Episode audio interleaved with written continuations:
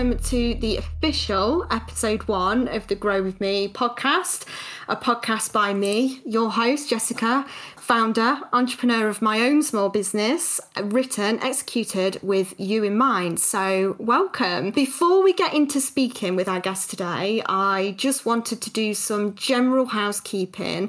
For those of you tuning in after much anticipation, and I know maybe some expectations on your part, you may have noticed that there is really just me hosting, and my original co host, fellow entrepreneur Charlotte Clark, is missing.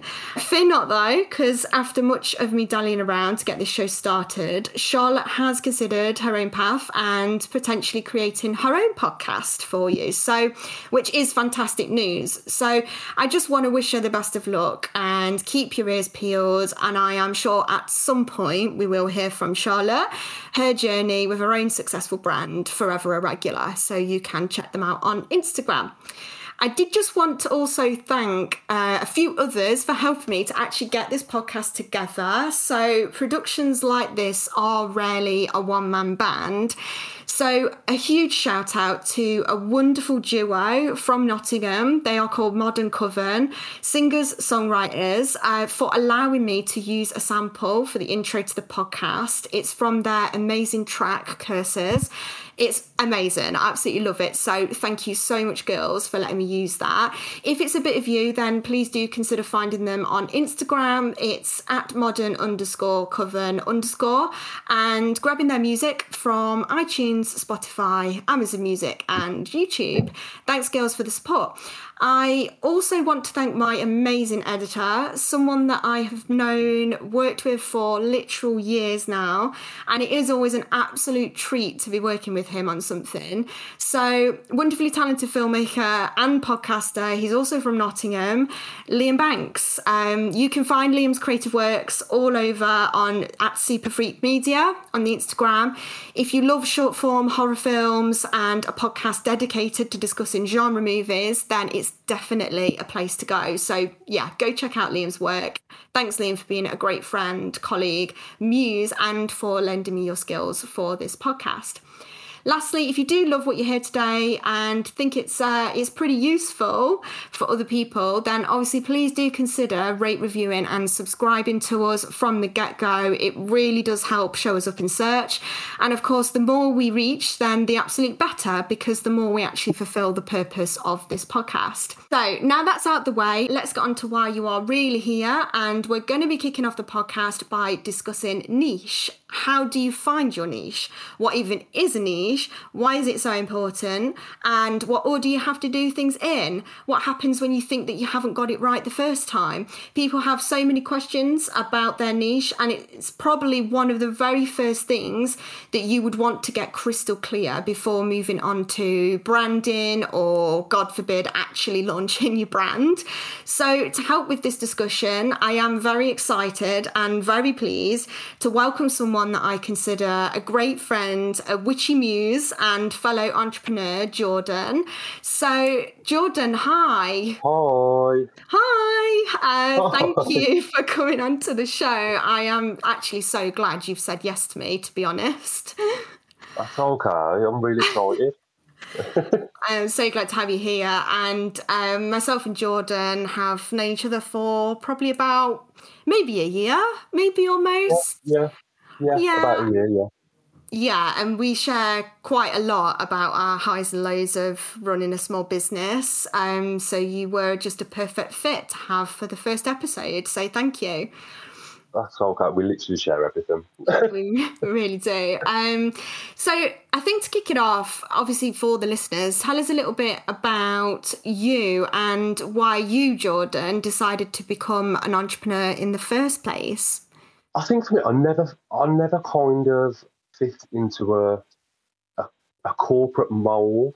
If that's if that's probably the right way to say it, kind of, I never really felt comfortable in a corporate environment, even though I've always been within a corporate environment. If that makes sense. Um, yeah, total sense. Yeah, and I, I think being my own boss and kind of um, especially in the, especially in this niche. I think that we both share a little bit witchy, a little bit dark, a little bit mysterious. it was just a perfect fit for me, an absolute perfect fit for me. Yeah, I can uh, completely, completely understand that. I think for me, anyway, it's interesting that you said about the fitting the corporate mold because I think I tr- I lived two very linear lives for quite a long time. I'm 32, yeah. so I'm relatively old to start my entrepreneurial journey, I suppose. Some people start a bit earlier. But I lived two very linear lives, sort of a creative existence and a very corporate existence that ran parallel to one another uh, for quite a long time. And I must admit, I'm quite good at compartmentalizing, but I must admit I did struggle with that. Um, yeah. In the end, I found that tough. Yeah, it, it, I think when you do start out, it is tough to kind of find that balance because it, it is night and day. I think especially if you have a daytime corporate position at whatever level, and then you kind of have to switch that off, and then you come home and you do the thing that you love and you adore. It's kind of your mind never settles, but you're constantly having to switch between the two. And it is hard and it does kind of take a little bit of getting used to, but then it makes it all that worthwhile um, when you get to kind of the position that we're in, where we're, we're 12 months down the line, something like that, both quite similar time scales. Yeah, I think it does make it all worth it. And like you say, you know, we've come from backgrounds where we've kind of had to work full time at the same time as our yeah. passion. And I'm sure a lot of our listeners on the episode today will maybe even still be balancing a job like that. And that, you know, to just keep keep on keeping on really, because it will it will get there in the end. Yeah, yeah. So what was your initial idea? Was Coven Co your first sort of foray into the world of business, or did you dabble in other things beforehand? No, um, Coven was um, my first step into business. The name was always the name that kind of stuck. And um, that was the first thing that came to me, and I absolutely adored it. And my passion is jewellery. I, I, I love huge rings. I love statement pieces, and it is changing. The um, product that I give out to my audience does change, but I think it fits in well with me personally. I'm, I'm kind of forever evolving, forever changing. The core of the brand always remains the same. Yeah, I can see changes that you had through sort of products uh, over the last yeah. sort of 12 months that I've known you and it just looks like you're coming into your own and I think that that's that's a natural progression of any new small business, especially a first time entrepreneur. Um the same has been for us, you know, we started out with doing a whole line that we it doesn't even exist on our store anymore. We've had a lot of yeah. line changes in that past 12 months. And like you say, you know, you love statement pieces. I'm a big fan of statement piece jewelry, so Coven and yeah. Co is right up my street.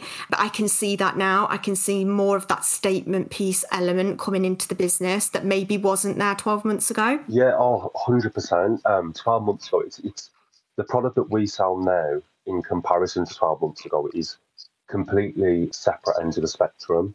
The products that we're going to be showcasing the end of this month, I think that is the truest representation of me that Coven has ever kind of had to give. It's quite big, quite large, quite statementish, quite powerful pieces. But mm. do you think that's important for a founder to have?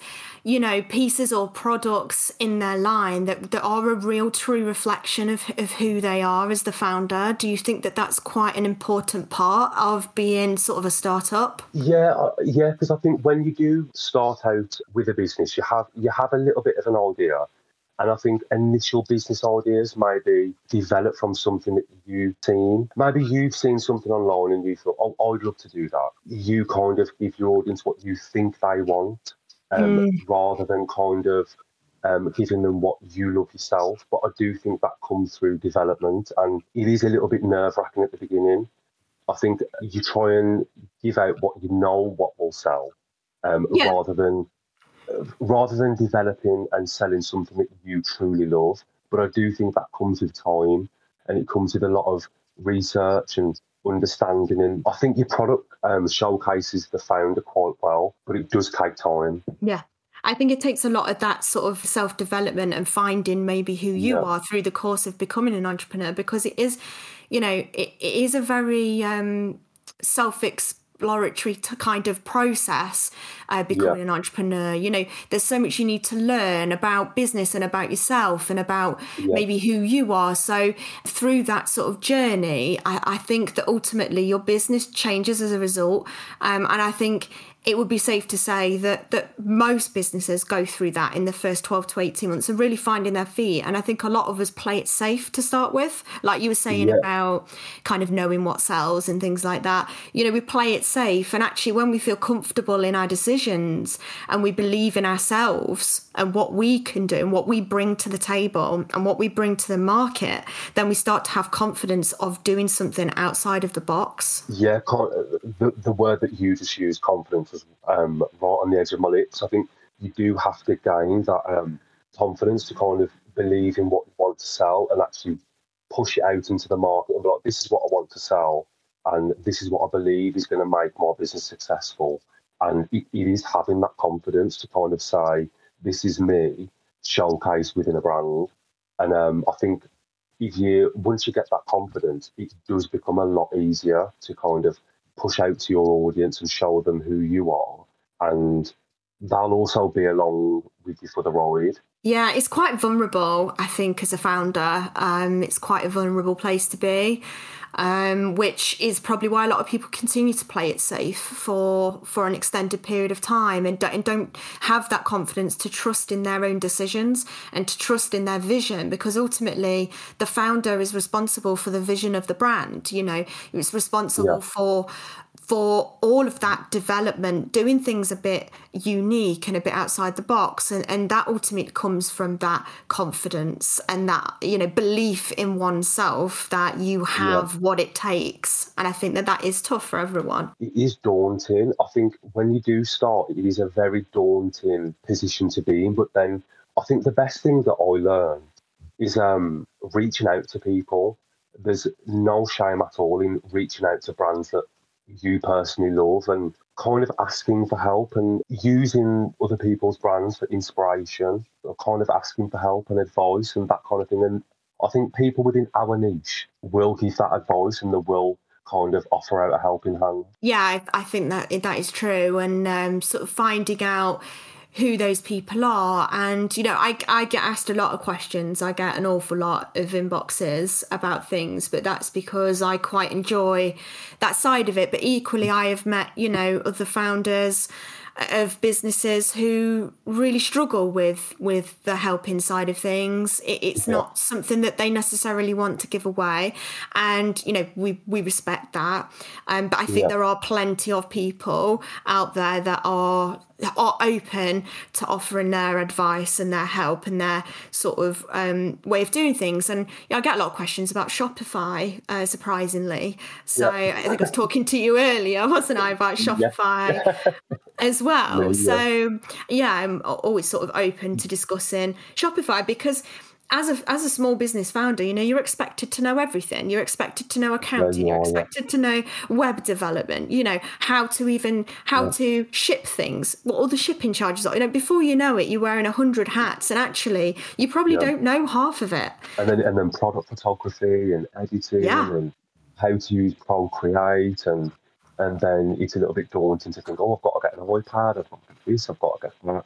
All you have to have is be able to research. I think that's the biggest thing is researching prior. Yeah. You don't need any fancy gadgets. You don't need anything like that. You just need to be able to research and read and kind of walk before trying to run. Yeah, uh, I think vision, vision's another big one as well. I mean, yeah. you know, we're all very small here. That's the purpose of this podcast. It's for small businesses, it's for founders who don't have masses of investment.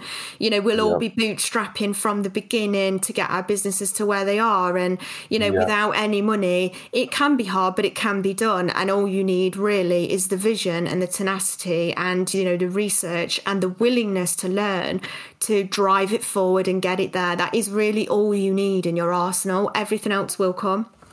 Everything comes in time. I think when you do first start on this on this journey that that you want to do for yourself, I think the initial reaction is you need everything that you see other people have. But I think a lot of people sometimes may forget that there's a lot of hard work, a lot of, I keep saying research, but I think it's so important to research the area in which that you want to grow this business and the audience you want to gain. And a lot of it is reading and not, like you just said, development and reaching out and kind of, yeah, you have, you're expected to kind of know a hundred things, but just start with the one thing that's important. And that's just kind of understanding where you want to go and who you are. Yeah keeping that end goal in sight and you yeah. know the, the, the thing is if you look at the whole it seems impossible so stop yeah. looking at the whole goal what you've got to do is break it down into small bite-sized goals so that every day you can tick off one tiny thing off that list and before the end of the year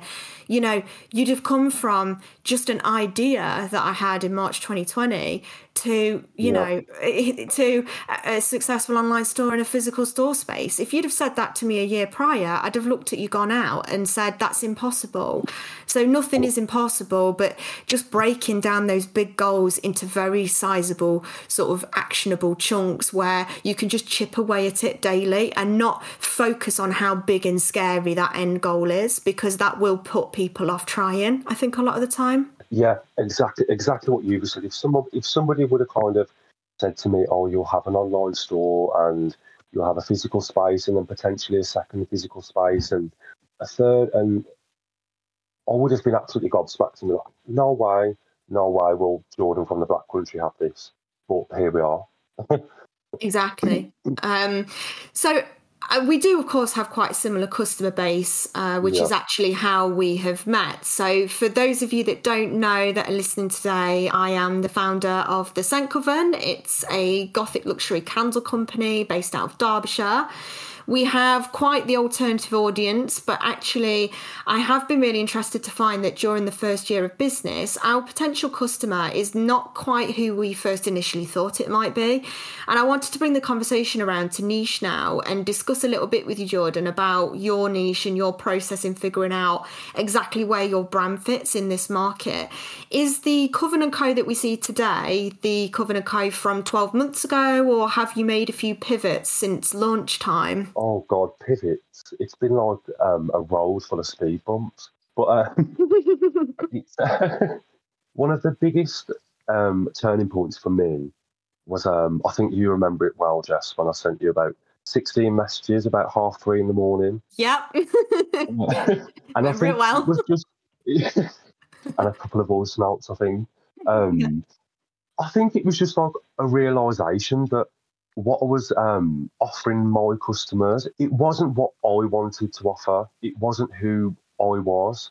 And it was like what I said um, previously, it was very what I thought people wanted. It weren't what I was in love with. I'm an absolute ring fanatic. I, I absolutely adore rings. I've got tons of them, and my hands are ridiculously heavy 99% of the time. But Same. yeah, I had not one single ring on Coven & Co. And I didn't I know that. That's a revelation. I, I was sat there at three o'clock in the morning. Again, I apologise. And it was a little bit like, why, why, why haven't I ventured down this avenue? Why haven't I done the thing that I love? And yeah, so it was kind of a 3 a.m. panic message to you, plus 15 other messages and 16 voice notes. And it was kind of, I launched a, probably did a bit of a panic sale on the morning and was like, right, 50% off everything. And, and then I was on the hunt for rings. And then, yeah, so that, that propelled into something else. And yeah, ha- I'm having a little bit of a change this month and we're going on to something completely different. But like I said earlier, I think it's going to be the truest version of myself and the truest version of Coven. Yeah, I, I think that's it, it's so mm. brave and the reason i use the word brave is because it's it's stepping into sort of who you are as a founder and owning it and being willing to take the risk to take pretty big pivots when it comes to changing even you know what you sell that's quite a big thing to do when you're sort of establishing yourself. So it's a brave thing to do and it's worth it for listeners to kind of take that away and say you know if it doesn't feel right if it's not what you want to sell if it's not right for the brand then be willing to take the risk, be brave enough to take the risk. Because if you can't take those risks as founder of the company, then nobody else will. and it will never be the company that you want it to be. So I think staying true to yourself is is so important. Yeah, and I think being the truest version, I keep saying truest version because well, we've both touched on it, it's so important to be true. I think being true to your audience, and and I do believe that it kind of, if you do change the branding, um, and you, you, you feel like you do need this change, whether it be product, branding, um, the aesthetic. If you are true to your audience, they will stick by you. Yeah, I firmly believe that too.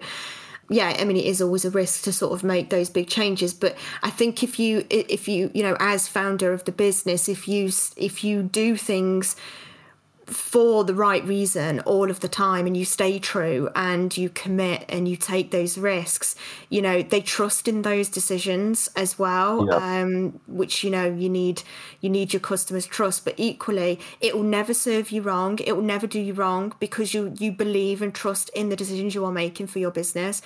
I'm very hard to sway. You can ask my husband. I'm very hard to sway when it comes to the scent coven because it's so in tune with my vision, you know, yeah. even down to he's made suggestions, and I will hold my hands up and say it was the right decision, but he had a fight to change a label because. I was so adamant that I did not want that label. Even when I had the labels printed and we put them on the product, I stood staring at him. He was like, You're not happy with it, are you? And I was like, it's, I just I just don't know. I just don't know. And do you know what's so funny? He was the one that came up with the neon on all my branding, and now what can I say? My brand is covered in neon, and that is all down to him making that initial suggestion and me listening, taking it on board, you know, and then thinking, you know what, I do like it. I am going to take this risk. I do think it's yeah. right. And now it's so synonymous with our labeling and our branding. And I just, you know, but I am hard to sway. And that's because I like to make the final decision on everything with this business. And like you, you have to trust in your own decision. And if I don't like yeah. it and I don't want to do it, I won't be doing it. It's the Aries in us, though. That's what it is. Yeah. It's because we're an Aries. It is, absolutely. Fully believe that. So um, niche does get discussed a lot, and pretty much every business-related book, every podcast, every coach you meet, every expert mentions niche pretty early on in the process. So it's not to say that you can't make a change in your business later on if you find that things are not working, which we've obviously mentioned. However, doing the majority of the work early doors certainly makes life a lot easier and gives you a very clear path to take when early on it can be quite easy to deviate, particularly when you are feeling influenced by what other people might be doing. So, getting your niche right, the audience, network, and community that your product is for helps also with that next stage of the process, which is branding, so that you can kind of pull together who the product is for, where it sits in the market, and how your brand is actually going to show up within that market. Niche is more than a demographic, for example. So, saying your niche is women age 18 to 25 is not really a niche at all. It's just far too broad. It doesn't really distinguish you enough from the rest of the market. So, in fact, that's a really huge chunk of the pie if you were to just say women age 18 to 25. So, I do find that people are afraid of what I call niching down, which is basically making that piece of pie seem really, really small. And what I want people to take away today is really that appealing to everyone ultimately means that you wind up appealing to no one in that process. So, how do you go about figuring out more about your person, your customer? Do you have any tips for listeners on how to sort of start that process in figuring out who your customer is? Maybe market research, that's probably one, isn't it, Jordan? Yeah, that, I think that is one of the biggest ones. Yeah, and sort of figuring out who is doing what, you know, where the gaps are, what brands are covering, what area of that niche, sort of using a regular customer to profile them as well. So, this is one that I mentioned. This is obviously for people who've probably launched their store, i.e., you know, me and you. Um, it's yeah. good to, if you've got a regular customer that comes back time and time again, they are your star customer. Why are they coming back time and time again to you? What is the reason? Profile that customer, find out, you know, what they're into, who are they, you know, what kind of people do they follow, what kind of items do yeah. they buy? Do they keep coming back for candles? Do they keep coming back for wax melts? You know, is it a woman? Is it a man? What category do they fall into? You know, are, you know, there's so many things you can ask with market research, but definitely profiling your star customers is going to give you a real idea of who you should be looking at. You want a hundred of those star customers. We don't need yeah. ten thousand mediocre ones who, you know, fly through every now and then, but you could do with a hundred star customers for sure looking at our businesses um, between me and you, you would kind of expect us to have quite a similar niche. But we are a fine example of this, actually, I would say, of, of how completely different our niche is and our customer is, despite falling into this kind of gothic, witchy alternative category. So yeah. yeah, you know, we, we do have a similar vibe, but maybe a customer of mine would love a fine piece of Coven & Co jewellery, but primarily we have a different need or a different pain point, and it's our job as a founder and a director to work that out, to work out what their their passion is, what they're after, or what their pain point is. And I always yep. see it as sort of, I always see it as working for your business, that we're working for our customer. You know, we want to give them exactly what they need and want. And to do that, you have to understand the fundamentals, like what your niche is, what your target market is, what their wants are, needs, and desires, and how you are going to deliver them that to them successfully. So, a well defined niche really helps to drive your business in many, many ways. Your branding, your tone of voice and messaging, even down to ads and how you target those to the right people. So, niche is really at the heart and at the beginning of the process of building a successful brand. And that's why a lot of these coaches and podcasts and channels all bang on about niche as like the very first thing to look at. To niche down, you really want to take some of the suggestions that we have made about market research, about profiling a customer, you know, find out who they are, what they like to do on weekends, you know, where do they primarily live? Because I don't know about you, Jordan, but I do have a customer base in the US and Canada, but it's probably only about 15% of the business. You know, the rest of my business is in the UK. Do, you, do I'm guessing you have a similar thing? I do have around about 10% um, of the customer base in the US and Canada. And a little bit of a strange one, well, not a strange one, but Sweden as well. Oh, right, great. Yeah, that's important to know. That's part of your um, doing yeah. your profiling of your customer. It's important to know. You know, it'd be no good to you, would it, to say promote some posts or run ads in yeah. France because yeah half your customer base are not in France at the moment. It's not to say your brand won't grow and won't become a, a, success in Europe, throughout Europe. But at this point in time, it wouldn't be money well spent. So through through niching down, through finding your ideal customer, through profiling your customer, you know that the best place to put your money is in the UK and maybe a little bit in Sweden. You know that because well, of all the work that you've done. Yeah, and it's kind of analysing your own business and understanding why, say, those handful of people from Sweden are shopping with me versus somebody else. So it's like, why are they shopping with me? Where did I live? Um, what's the appeal of Coven & Co to that mm. particular group of customers? Yeah, and it may be that you find there's quite a strong alternative sort of gothic witchy community in Sweden that you can tap yep. into that you may find through that market research and through profiling them customers there's a really strong community there that you're just tapping into and not accessing the whole market so yeah, it's really good. And it goes back to that point you made earlier about doing research, doing the work, putting the effort and the time in. Yeah, it does. It is, it's putting the time, energy, and being efficient. I mean, I, I was quite shocked actually through doing this exercise in the past year to find that my brand appealed to mums who fell in a 21 to 35 age bracket with a strong presence also in the 35 to 40 bracket that were not necessarily into sort of an all year Halloween vibe, but more associated with just an alternative lifestyle. So that kind of surprised me, and the mum part surprised me, even though I am a mum myself. But then you actually take a look at our brand, and I suppose it does have that more sophisticated gothic appeal. And also, our price bracket is probably not well suited to a typical 18 year old that's kind of struggling at uni.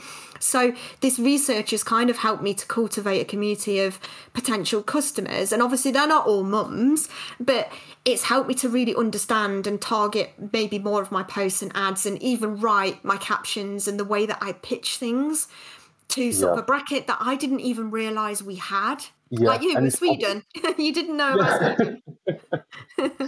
yeah, it is. It's it's understanding how, why, and what that customer, who that customer is, and why they're shopping with you, as opposed to the um, any other candle brand that's out there, and why it appeals so much to them. And I think, like you just said, if you target that audience and understand, you can harness that. Yeah. Yeah, and it, you know, your ideal customer may be hiding in places that that you didn't know. So um, it is yeah. on you as the founder to do do that intel and do that work, and it will serve you in yeah. the long run. I'm just going to bring it round a little bit now to something a little bit different, a little bit away from niche. We have Coven and Co here today who not just exist online, but actually now in a physical brick and mortar store space, which is incredible. So tell me about that process. Like, what made you decide to move into this space? And how has niche played a role in how you've decided to present the brand in that physical space? I kind of wish that I had a glamorous story on how my, um, how my hmm. physical space came about. But it's a fabulous space within Digbeth, which is in the heart of Birmingham. I visited there as a customer. Um, had kind of no intention on moving in and bringing Coven and Co to Digbeth, but it's that kind of space that does entice you, and it's full of small businesses and creative individuals, and it calls to you when you're there. I mean, you know more than anybody, Jess. It really does.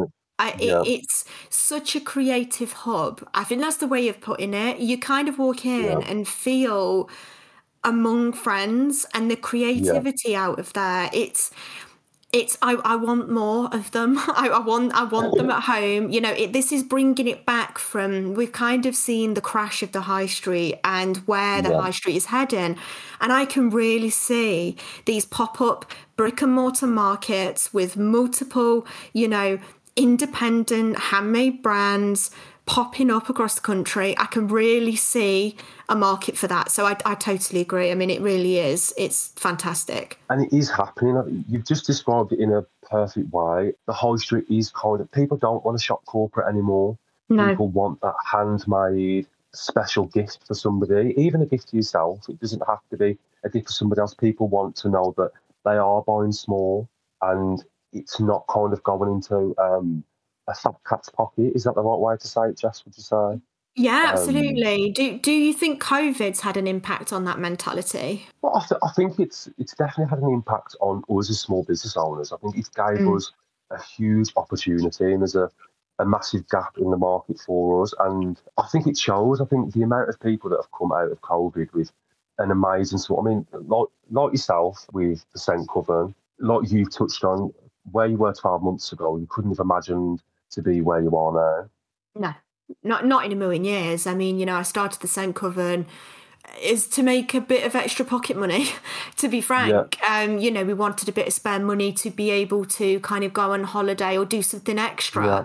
um and it, that's not what it became. And it's quite surprising. And you know i'm glad that it didn't become that because i feel like i am becoming me. I feel like through the business yeah. i'm becoming who i'm supposed to be. And that's a really wonderful enlightening feeling. When i moved into red brick market um, in Digbeth. It was a smallish space, um, but perfect for what I wanted. It was my own cre- creative space and something that I could um, showcase Coven and Co in a different way rather than just online and really kind of bring it to life. And then just over the um, road opposite my little space, there was the amazing Carrie from Beetles, Bones and Butterflies. Shout out, Carrie. Hi, Carrie. Hi, Mom. Uh, and she has a, like we discussed earlier, she's in a very similar niche to what me and you are. Mm-hmm. A different um, product, um, but kind of pushing it towards the same audience. And me and her kind of um, clicked straight away, and we have the same witchy aesthetic and the same views on life and um, this fabulous space became available in Red Brick Market. What a perfect person to blend with and kind of showcase our witchy wares in this beautiful exposed brick area within the market. And yeah, it just goes hand in hand with who we are and the product that we want to sell and it just really showcases um, us both to the world. And you've given that a new name of its own, haven't you? So it is Coven and Co. and Beetles, Bones and Butterflies, but it's it's presented as the Witchery, which I think was a fantastic idea. And it's like this wonderful corner, beautiful bare brick, and just a, a great corner that you kind of walk into, and it's it, it's like walking into somebody's bedroom. You know, it's got everything in there. It's got jewelry, obviously Coven and Co. jewelry, but then it has candles and it's got you know sort of aromatherapy and it's got witchy kits and then the wonderful creations by Carrie hanging on the wall, mirrors, you know, um, books that you can get hold of, and it's it's just yeah, it's a it's a really good uh, way of bringing you both together, but sort of having almost like it's a store of its own. Yeah, which is kind of what we wanted to bring to the market space. So we came up with the idea of the Witchery because what a perfect name for the space. It's very it's a very diverse mix of products. So it's kind of if you wanted a tumblestone or if you wanted one of Carrie's fabulous creations or uh, or or is that fabulous sterling silver ring. It's it's got everything that kind of it's basically me and Carrie kind of on a plate. It's what we love, it's what we enjoy it's one of those spaces you can really get lost in. I think because there is so much there and it's all kind of comes under this same niche. So if you're interested in those kind of products, you're kind of interested in the whole. So I've been known, you know, when I've gone to set my own store up, you know, before I know it, I've wasted half an hour walking around there looking at everything because it's like I could just do with, you know, a piece of jewelry. Oh, I, would really like to have a piece of art. And then it's like, oh, the books, the books are interesting. And then before you know it, you're picking up a little, you know, potion kit. And, it, you know, before you've finished, you, it feels like its own little um, homeware store. It's like um, sort of like I, I, I, can't think of a homeware store now. It's kind of like next for the witch, really. Next homeware. You sort of go in there and it, has got a bit of everything. Uh, a department store. That's the word I'm looking for. So yeah, yeah it it's wonderful. Every aspect of that of that um that niche. It covers every. The, yes. If that person walks in, there's everything that that person would love. Yeah, it's it's brilliant. Um, and obviously, I wish you both the best of luck with the Witchery, and I'm sure we'll be seeing more Witcheries pop up across the country as time goes on. Tell our listeners one really good high for Coven and Co. Like, what's been what's been the moment where you've been most proud or most happy in the past year? I do. I think it will have it will have to be Red Brick Market. I think because it's something kind of that I always kind of thought about um, and thought, oh no, that'll never happen. Having a, a, physical space, it will never happen. It's just like you said, Jess. It was very much kind of meant to be pocket money, and yeah. it was kind of, oh, I could do this, I could try this. And looking at it, looking at it now, where we've got a physical space, and we're looking at a second physical space in Liverpool, and it's kind of like, how is all this happening to me? Yeah. I still can't kind of get over it. It's a little bit, it, it, feels a little bit out of this world, as ridiculous as that sounds. It kind of, for me, it's kind of like anybody can do it. You don't yeah. have to kind of be somebody special or yeah. anybody can achieve what they want to achieve. It's that's a really nice message. That's that's a lovely message to put across because it really is true. And I think actually, you know, the fact that we both started out with this idea that, you know, we yeah. just want to do it for a little bit, just a little bit of extra, was showing that yeah. we lacked self confidence in our capabilities, yeah. that, that we lacked the vision that we could do something, you know, potentially monstrous. And I think once you get into it and you start doing those baby steps and you're ticking those things off the list, you suddenly realize I am capable and this can happen. So that's a really nice yeah. message to put across to listeners, really, that, you know, if you're feeling off put and you think the challenge is too big, you know, I dare you to just take the first step. Yeah, nothing nothing's too big. I think mm-hmm. if you ha- if you have the vision and you take like you just said, you take those baby steps, nothing is impossible. nothing. You can do anything that you kind of set out to do and it's just bringing it back to kind of you have to you have to kind of plan and prepare and but you are capable of doing anything. Absolutely. So, really, I suppose, last question for you, but what's in store for Coven and Co in the next 12 to 18 months? Um, how, how do you plan ahead well enough that you can start making those baby steps that we keep talking about? So, what have you kind of got in your mind's eye at this point? You mentioned a Liverpool store. Yeah, so on the 17th of August, we're um, planning to open the second location in Redbrick Market, but um, in the hub of Red, Redbrick Market, which is in Liverpool, and potentially a third. It seems wow. like everything's just kind of bombarding. yeah, snowball. Um, yeah, but it's the best feeling in the world, kind of being consistently rushed off your feet because it's something that you dream of, but it always comes when it may feel like it's um, the most inconvenient, but just kind of take it and run with it. And it's, yeah, it's um, amazing. And I'm really excited, the most excited I think I've ever been. Yeah, you can feel that. You can feel that energy, to be fair, coming from you. And I think that that's great what you said as well. Just run with it because there's no ideal time for any of this. You know, as a business, we've had a, a number of setbacks and challenges, and I'm sure at some point they'll be revealed throughout the podcast as I talk to people. But, yeah. um, you know, we didn't plan for any of those. And I don't think you can. And then we've had some, you know, amazing things that have happened that, again, have come at a really difficult time. Um, and you just have to roll with it. You know, the whole time up until yeah. a month ago, I still had a full time job. So, you know, trying to do 40 hours a week at a full time job and open a store um you know yeah. physical store is is a lot it is a lot but just just take it one day at a time and yeah, you know, yeah. yeah you, I mean, you I have meltdowns, but you've just got to go with it. Yeah, I mean, I remember speaking to you about um, you potentially leaving your job, and you was like, "Oh no, not yet, not yet." yeah, I was um, clinging on for dear life because it was terrifying. You know, personally, yeah.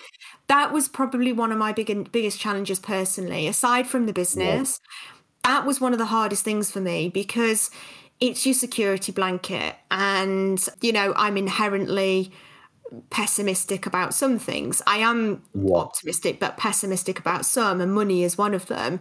And so it was very hard to not see how this could work long you know long term it was that yeah. constant nagging doubt there but in the end you have to take the leap of faith you have to do it there comes a point where you have to go all in. And again, it goes back to that being the founder, being the entrepreneur, you have to be willing to take those calculated risks. And I think we've both very recently, like you said a month ago, we've both kind of taken that leap and left our corporate world kind of behind. And it is a massive risk and it is a little bit daunting, but it's so worthwhile yeah. So worthwhile. Yeah even just from a spiritual point of view it's um very alleviating. It's very you know the burden that sort of comes away yeah. from you that you suddenly realize that that you are living your true self every day. Yeah. there's no corporate version of jordan. There's no, no. putting on the mask. You know you get to roll out of bed every day and live as your true self. And i think that's the attainable goal. That's success we can talk about all the successes of you know financial gain and you know owning multiple stores and all of those things. But actually true success is being able to live as oneself i would say. Yeah and it, and it does kind of boil down to that and, and this does sound a little bit um, ridiculous but you you can't buy happiness. And i think that no. when you are happy in what you're doing it, it speaks volumes no, you're totally right. You're totally right. And I, I know yeah. I, I exactly what you mean. So I'm just going to summarise now. Really, uh, it is key to do the work early doors in your business and not to rush yep. to launch your brand, sort of your brand new shiny products to a cold audience, as tempting as yep. that might be. Uh, doing yep. the work of figuring out who you are, what your essence is as a brand, the tone of voice, the ethics and core values as the founder, and how that message is going to permeate through. It all helps towards sealing your position in the market, the niche that you see yourself fitting in. I am a firm believer that there is room for everyone, that every niche is frankly crowded, but there is only one of you, the founder, yeah. and the only one of your brand sending out the messages that you want want to send. So if you see your business as an extension of you and really discover what you can bring to the market, then there really is no reason why you can't succeed. I am going to challenge all of the listeners listeners here today. I'm going to challenge all of you to go and get a pen and paper, whether you are brand new to the game of entrepreneurship or if you already own a successful business.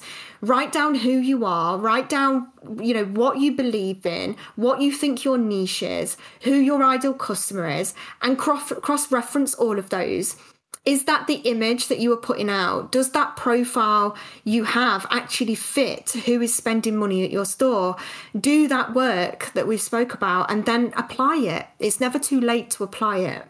So thanks so much jordan for coming on the show and sharing your insight with our listeners. I really do wish you all the best with coven and co obviously. We're not going anywhere. Oh, i'll probably you. speak to you in the morning. Thank you very um, much yeah, I wish you all the best with that. And obviously, I hope that the brick and mortar store and all the new uh, opportunities out there to you go from strength to strength. Um, if you could just tell the listeners where they can find you online, your social media, and your website. So you can find us at covenandcostore.com. Um, or if you are on Instagram, hopefully you are, Coven X Co will take you to our main feed. Excellent. That's it from us this week, then, guys. Thank you so much for joining me. Attend next time with a new guest, a new topic, and don't forget to rate, review, and subscribe to us wherever you are listening. And goodbye. Grow With Me is created, hosted, and written by Jessica Messenger.